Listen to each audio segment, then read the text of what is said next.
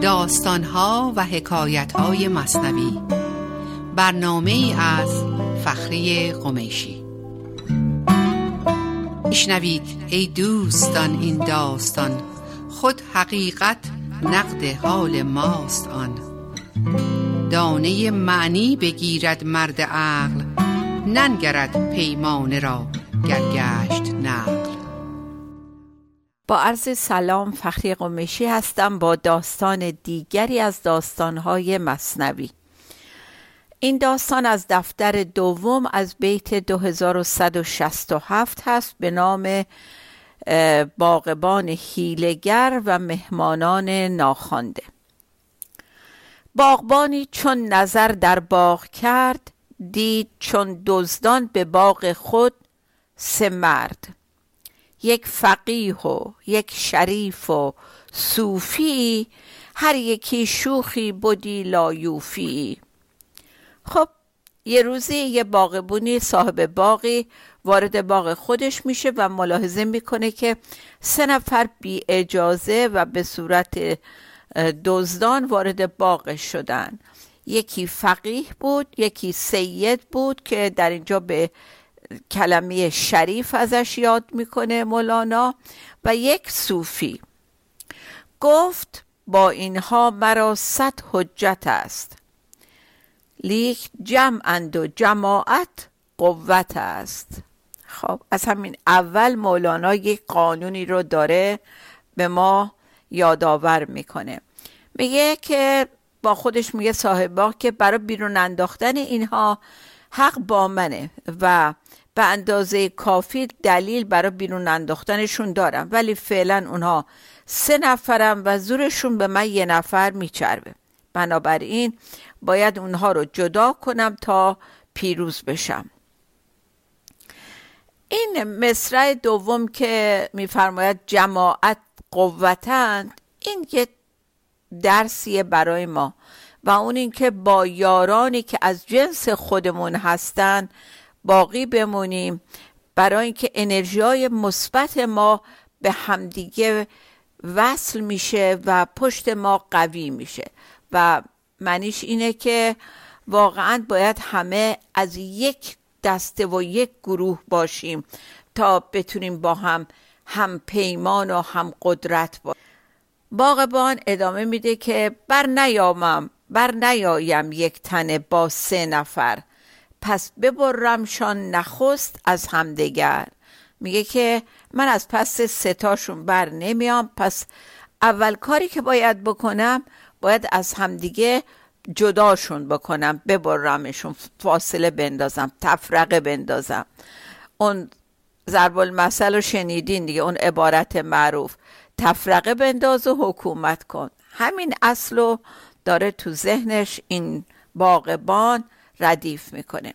هر یکی را زان دگر تنها کنم چون که تنها شد سبالش برکنم. میگه این ستا رو باید از هم دیگه جدا کنم. وقتی که تنها شدن اون وقت می‌تونم سیبیلشون رو بکنم. این سیبیلش رو بکنم یعنی خدمتش برسم. هیله کرد و کرد صوفی را به راه تا کند یارانش را با او تباه. اولین کلکی که به کار برد این بود که صوفی رو از این دوتا جدا بکنه. در واقع سه طبقه بودن این سه نفر. یکی طبقه از طبقه فقیهان بود یکی از طبقه سیدان بود و یکی دیگه از طبقه صوفیان. و قاعدتا از همه کم قدرت ترین وسط صوفی بود. این اول سعی کرد که این صوفی رو از اونا جدا کنه تا بتونه خدمت بقیه برسه. گفت صوفی را برو سوی وساق یک گلیم آور برای این رفاق برای این رفقا. گفت به صوفی برو اون ته حیات ته باغ یه اتاقی هست اونجا خونه هست حجره هست. برو از اونجا یک گلیم بردار بیار برای این رفقا که پهن بکنیم. رفت صوفی گفت خلوت با دویار تو فقیهی این شریف نامدار. به محضی که صوفی رد شد بره ته باغ که بره یه فرشی گلیمی بیاره رو کرد به این دوتای دیگه و گفتش که تو فقیهی. به این فقیه گفت خب تو که مسلم یک آیت اللهی یک مثلا مدرسی فقیه هستی یه مرتبه بالایی داری. این یکی هم که یک سید نام داره و در واقع شروع می‌کنه مجیز اینا رو میگه. ما به فتوای تو نانی می‌خوریم ما به پر دانش تو میپریم.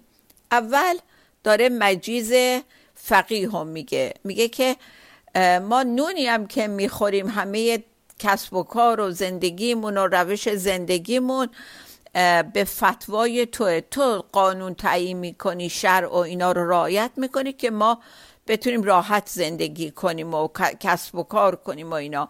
اصلا به خاطر این دانش توی که ما پر پیدا می‌کنیم و رشد می‌کنیم و بزرگ میشیم. خلاصه داره خیلی قلوف می‌کنه در حق اینو میبرتش بالا بالا. وین دگر شهزاده و سلطان ماست سید است از خاندان مصطفاست بعد میگه این که دوستتم که شریف شریف در واقع لقب سیدا بوده. میگه اینم که سید دیگه معلومه از پشت و تبار حضرت مصطفی هست و اصلا شهزاده است. اصلا فکر کن از خاندان پادشاهان و بزرگانه اینم خیلی مقام مهمی داره.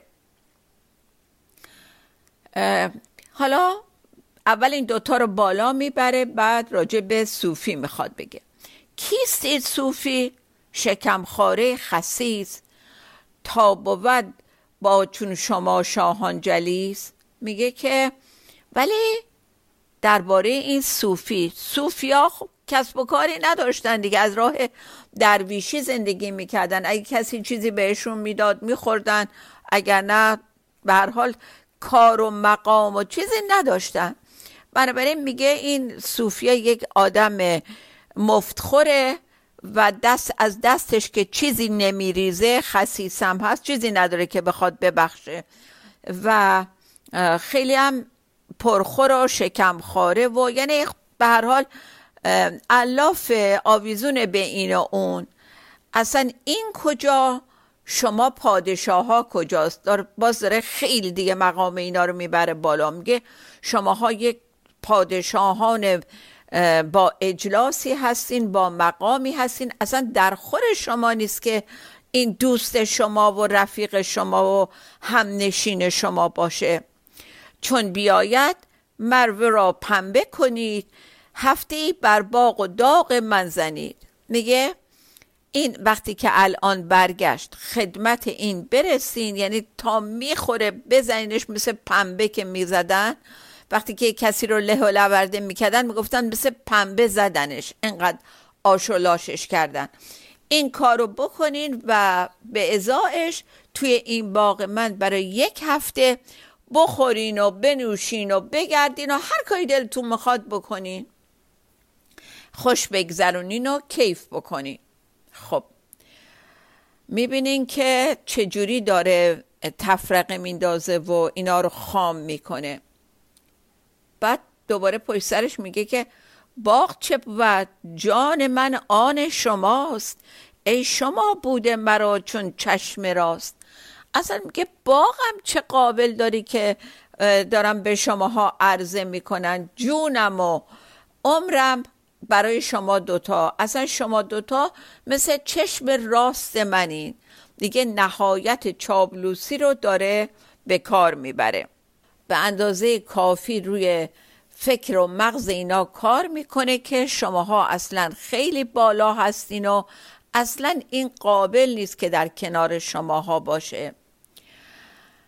چون بره کردند صوفی را و رفت خسب شد اندر پیش با چوب زفت. خب وقتی که صوفی بر میگرده از اونجا که رفته بوده یک گلیمی بیاره این دوتا میفتند به جون صوفی و تا میخورده میزننش. بعد که از باغ شروع می‌کنن بندازنش بیرون خود صاحب باغ همین باغبان هیلگر هم دنبالش رفت و دوباره هرچی اونا کم گذاشته بودن این تکمیل می‌کنه. حسابی تا می‌خوره می‌زنه این صوفی رو. و برمیگرده بهش میگه گفت ای سگ صوفی باشد که تیز اندر باغ ما را تو اندر باغ ما تو از ستیز. برمیگرده بهش آخر سر حالا بالای همه کتک هایی که بهش زده میگه که ای سگ اصلا تو چطور به خودت جرأت دادی؟ که بیای به باغ مردم بی اجازه. این جنیدت رهنمود و رهنمود یا بایزید از کدامین شیخ و پیرت این رسید؟ میگه که تو مرید جنید بغدادی بودی یا بایزید بستامی؟ کدوم شیخ و پیر مرادی به تو یاد داده که بی اجازه وارد باغ مردم بشی؟ حالا بالای اینکه انقدر زدتش و اونا رو وادار کرده بوده که زدنش. آخر سرم اینو میگتش که تو از کدوم مرام و روشی درس گرفتی؟ به تعنه بهش میگه تو مثلا مرید شیخ با یزید بستامی بودی یا جنید بغدادی بودی که این درس رو به تو داده که بی اجازه بری توی باغ مردم رو بخوری؟ کوفت صوفی را چه تنها یافتش نیم کشتش کرد و سر بشکافتش. خلاصه بالا این حرفایی که می‌زنه بهش حسابی هم کتکش می‌زنه و سرش هم میشکنه. نکته مهمی که اینجا خیلی داره مولانا بهش اشاره می‌کنه میگه که اون دوتا که خام حرفای این باغبون هیلگر شده بودن یک دلیلش این بود که به موقعیت خودشون خیلی مینازیدن. هم اون فقیه که گفته من خیلی مهمم و هم اون سید که باور کرد از خاندان مصطفی هست و اینا. خلاصه اون نگاه من مهمترم بهشون این اجازه رو داد که با رفیقشون این کار رو بکنن و ازش جدا بشن و تنها بذارنش و این بلاها رو هم سرش بیارن. اون یک نگاه خودخواهانه متکبرانه بهشون تلقین کرد که اونها هم گرفتن اینو. به هر حال این خیلی نکته مهمی بود تو این قسمت که از چه راهی این تونست اینقدر مغز اونا رو شستشو بده. اون به قول خودمون حالا اون من ذهنیشون رو اونقدر تقویت کرد و بزرگ کرد که اونا به خودشون اجازه دادن هم رفیقشون رو تنها بذارن و این بلا رو سرش بیارن. خب یه تنفسی بگیریم و نگاه بکنیم به بقیه داستان. با ما باشید.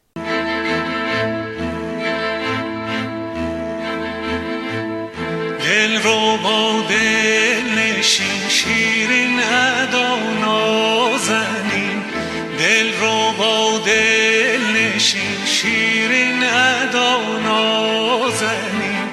به کجا رفتی بیا تب و تابم را ببین. به کجا رفتی بیا تب و تابم را ببین. چه شبی دارم تنها تنهایی و تنهایی؟ چه شبی دارم تنها تنهایی و تنهایی؟ گره از گیسو بکشا تازه سهر در بکشایی گره از گیسو بکشا تازه سهر در بکشایی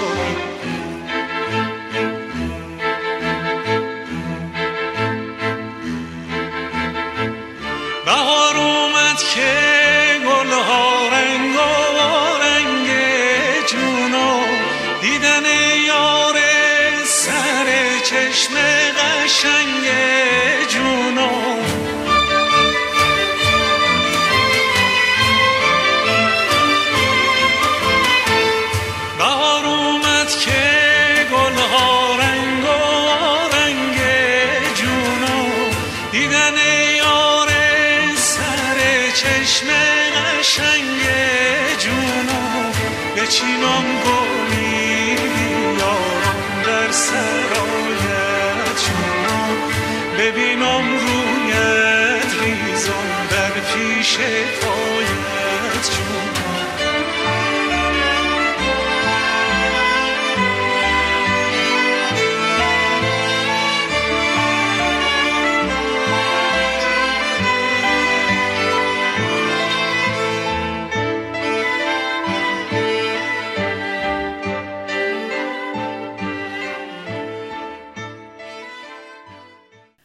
با عرض سلام مجدد برگشتیم برای بقیه داستان باغبان هیلگر و مهمانهای ناخوانده.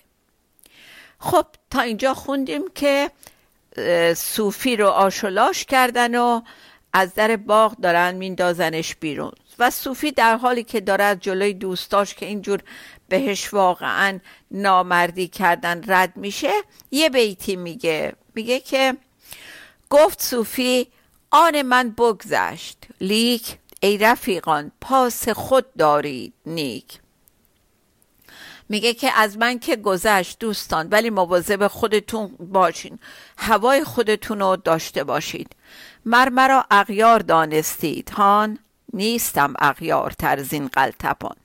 میگه که به نظرتون من غریبه و بیگانه اومدم. درسته؟ ولی مطمئن باشین که من غریبه و بیگانه تر از این بی همه چیز نبودم در کنار شما. اون قلتبانم که دیگه می‌دونین یک در واقع یک فحشیه بهشون میگه که من هرچی بد باشم بدتر از این آدم نیستم که شماها به خاطر طرفداری اون حرف اونو گوش دادین و این بلا رو سر من آوردین. آنچه من خوردم شما را خوردنی است. و این چنین شربت جزای هر دنیز میگه اون بلایی که سر من اومد سر شما هم خواهد اومد. یه همچین شربتی که به من داده شد یعنی بلایی که سر من اومد و به من خوروندین این پاسخ هر آدم فرومایه دیگه هم هست چون فرومایگی کردین در حق من. این جهان کوه هست و گفت و گوی تو از صدا هم باز آید سوی تو. یا باز یه بیتی داشتیم تو دفتر اول سطر دو دیویست و پونزده. بیت معروف این جهان کوه هست و فعل ما ندا. سوی ما آید نداها را صدا. میگه دقیقا همینه که ما هر کاری بکنیم به خودمون برمیگرده. ما مثل یک کوهی هستیم که کارهای ما واکنش به دنیاست نشون داده میشه نداست و چیزی که برمیگرده از طرف این کار ما اون صداست. دقت دارین که این کلمه صدا نیستش. صدا یعنی واکنش و انعکاس صدا و ندا. به هر حال میگه که ما هر بلای سرمون میاد این نتیجه کار خودمونه. بنابراین مواظب باشین که حالا این نتیجه کار خودتون هم به شما برمیگرده. خب چون ز صوفی گشت فارق باغبان یک بهانه کرد زان پس جنس آن. حالا باغبان اینجا موفق شد یکی از این سه نفر رو از میدون بندازه بیرون. از اولم تصمیمش همین بود که اینا رو جدا کنه. تا اینجا موفق شد که یکی از ستا رو کم کنه. حالا داره دنبال یک بهانه و یک راهی از همین نوع. یعنی یک حیله دیگه می‌خواد به کار ببره که برای اون دوتا که اونا رو چجوری جدا کنه. بعد برمیگرده حالا رو می‌کنه به سیده. میگه که کی شریف من؟ برو سوی وساق که ز بحر چاشت پختم من رقاق. رو می‌کنه به سیده میگه که برو سوی خانه وساق یعنی اتاق حجره یه خونه یه چیز اینطوری. میگه ته باغ همون موقع که اونو فرستاد بره یه گیلیم بیاره. حالا میگه برو اونجا من اونجا برا نهار یه نون نازکی رقاق یه نون نازک. من یه نونی پختم برا نهار. بر در خانه بگو قیماز را تا بیارد آن رقاق و قاز را. میگه وقتی رسیدی در خونه قیماز اسم نوکرش بوده یا اون بندش بوده. میگه وقتی رسیدی در خونه قیماز رو صدا کن این اسم متداولی بوده. و بگو بهش بگو که اون نونای نازک و قازی رو که پختم ورداره و بیاره. برای نهار. به قول خودمون حالا اینجا اینم میفرسته دنبال نخود سیاه. چون بره کردش بگفت ای تیز بین حالا سیدرم فرستاده از کنار این فقیه دورش کرده رو می‌کنه به فقیه و بهش میگه بگفت ای تیز بین تو فقیهی ظاهر است این و یقین. میگه اصلا کاملا مشهود و پیداست از ظاهر تو از واقعیت پیداست که تو فقیهی. تو یک به صلاح عالمی هستی در امور دینی. کاملا پیداست و من بهش یقین دارم. ولی حالا راجع به اینی که این شریف این سید او شریفی می کند دعوی, دعوی سرد. مادر او را که می‌داند که کرد خیشتن را بر علی و بر نبی بسته است و در زمانه بس قبی.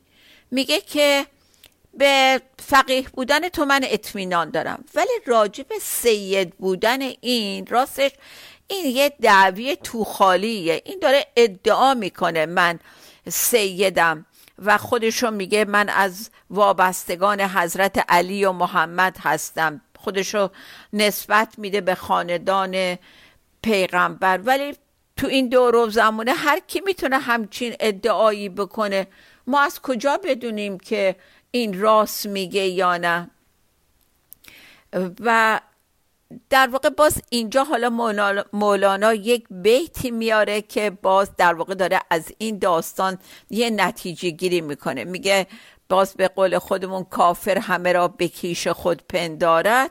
اینه که میفرماید هر که باشد از زنا و زانیان این برد زن در حق ربانیان. میگه هر کس دیگران رو اونجوری که خودش هست می‌بینه. این از خودش آدم زانی و زناکاری بوده که باز این هم می‌دونین دیگه. یعنی یه آدمی که معلوم نیست مادر پدرش و اینا واقعیت کی هستن و چی هستن پدرش کیه. میگه حالا بقیه رو حتی آدم های ربانی رو هم از جنس خودش می‌دونه. و قدر مسلم اینه که دیگران رو هم مثل خودش شناسایی می‌کرد. هر که برگردد سرش از چرخها همچو خود گردنده بیند خانه را.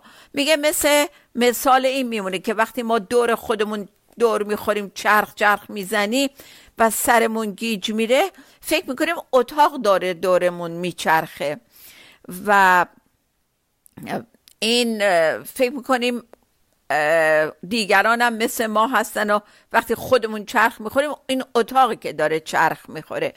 آنچه گفت آن باغبان بلفزول حال او بود دور از اولاد رسول. اون داشت این سید رو مثل خودش می‌دید مثل خودش آدم نابکار و خطا کاری می‌دید. خلاصه باز به قول خودمون مشاهده کننده جنس مشاهده شونده رو تعیین می‌کنه. این یه قانون فیزیکه. اون طرفش رو اون جور می‌دید که خودش بود. اونطوری میدیدش. خواند افسونها شنید آن را فقیه. در پیش رفت آن ستمکار صفی خب داره حالا این افسون و این چیزها رو هم به گوش فقیه می‌خونه که تو هم درستی ولی اون معلوم نیست راست بگه. از اون بر رفت دنبال همین سید که تنها داره میره به طرف ته باغ و برمیگرد بهش میگه این باغ بود. بهش میگه گفت ای خر اندر این باغت که خواند؟ دزدی از پیغمبرت میراسمان میره دنبالش میگه که ای اولاق کی گفت اصلا تو بیای تو باغ من؟ اینم از دستورای پیغمبرت بود که بدون اجازه بری تو باغ مردم دزدی کنی. شیر را بچه همی ماند بدو. تو به پیغمبر به چه مانی؟ بگو. میگه بچه شیر شبیه شیره. معلومه که از نژاد اونه از پشت شیره. ولی تو کجات به پیغمبر می‌بره که میگی من اولاد پیغمبرم و سیدم؟ خب اینم که معلوم شد دیگه داره می‌خواد باش چی کار کنه. شد شریف از زخم آن ظالم خراب با فقیه او گفت من جستم عذاب. پای دار اکنون که ماندی فرد و کم چون دهل شو زخم میخور بر شکم. خلاصه وقتی میفته به جون سید و اونم میزنتش حسابی و اینا وقتی این سیده میاد از بغل فقیه رد بشه برمیگرده بهش میگه منم که جستم دارم میرم از باغ بیرون. ولی تو مواظب خودت باش که تنها موندی و حالا مثل دهل که تبل خالی و بی پشت و پناهیه و شکم خالی خودت آماده کن که زخما دارن میان برا تو هم به شکم تو هم. یعنی می می‌بینه آینده فقیه رو هم که الان نوبت اون میشه و خدمتش می‌رسه.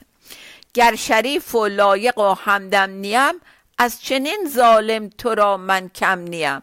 میگه اگه من سید نبودم و رفیق تو هم نبودم درسته. ولی حداقل از این آدم ظالم که بدتر نبودم برا تو. خب شد از او فارغ بیامد که ای فقیه چه فقیهی؟ ای تو ننگ هر صفی فتویت این است ای ببریده دست کندر آیی و نگویی امر هست. حالا تنها مونده این فقیه. میاد سراغ فقیه و همین باغبونه برمیگرده بهش میگه که چه فقیهی چه کشکی چه چیزی. تو که از هر بی سواد و صفیحی بدتری. تو اصلا خفت هر چیز هستی؟ عالم هستی؟ از دیوانه ها هم کمتر هستی؟ تو که قانون شرع و پیاده می‌کنی بگو ببینم کجا شرع اجازه داده یه کسی بی اجازه بره تو باغ یکی دیگه و دست به میوش بزنه و میاد که خدمت فقیه برسه. که فقیه می‌فهمه اوضاع از چه قراره و بیش میگه که گفت حق استد بزن دستت رسید. این سزای آن که از یاران برید. فقیه برمیگرده میگه فهمیدم. حقمه که کتک بخورم. هرچی می‌تونی منو بزن.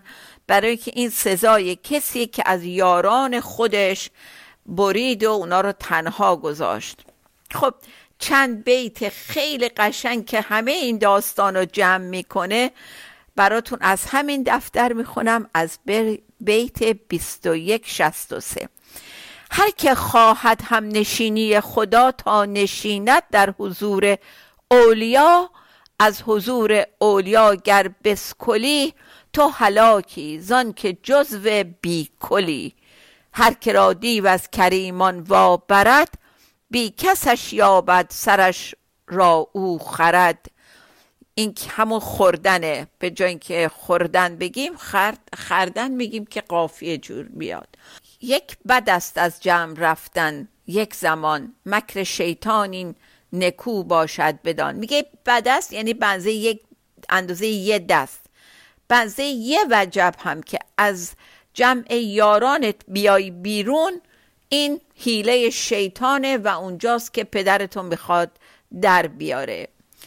خب داستان واقعا قشنگی بود و این بیت اول که هر که خواهد هم نشینی خدا تا نشیند در حضور اولیا نباید از دوستان همراه و عارف و درست و پرهیزکارش دور بیفته. به محضی که تنها شد شیطان خدمتش می‌رسه.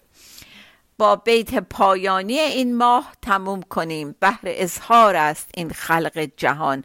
تا نماند گنج حکمت ها نهان تا داستان دیگه شاد و بیتوقع بمانیم. خدا نگهدار.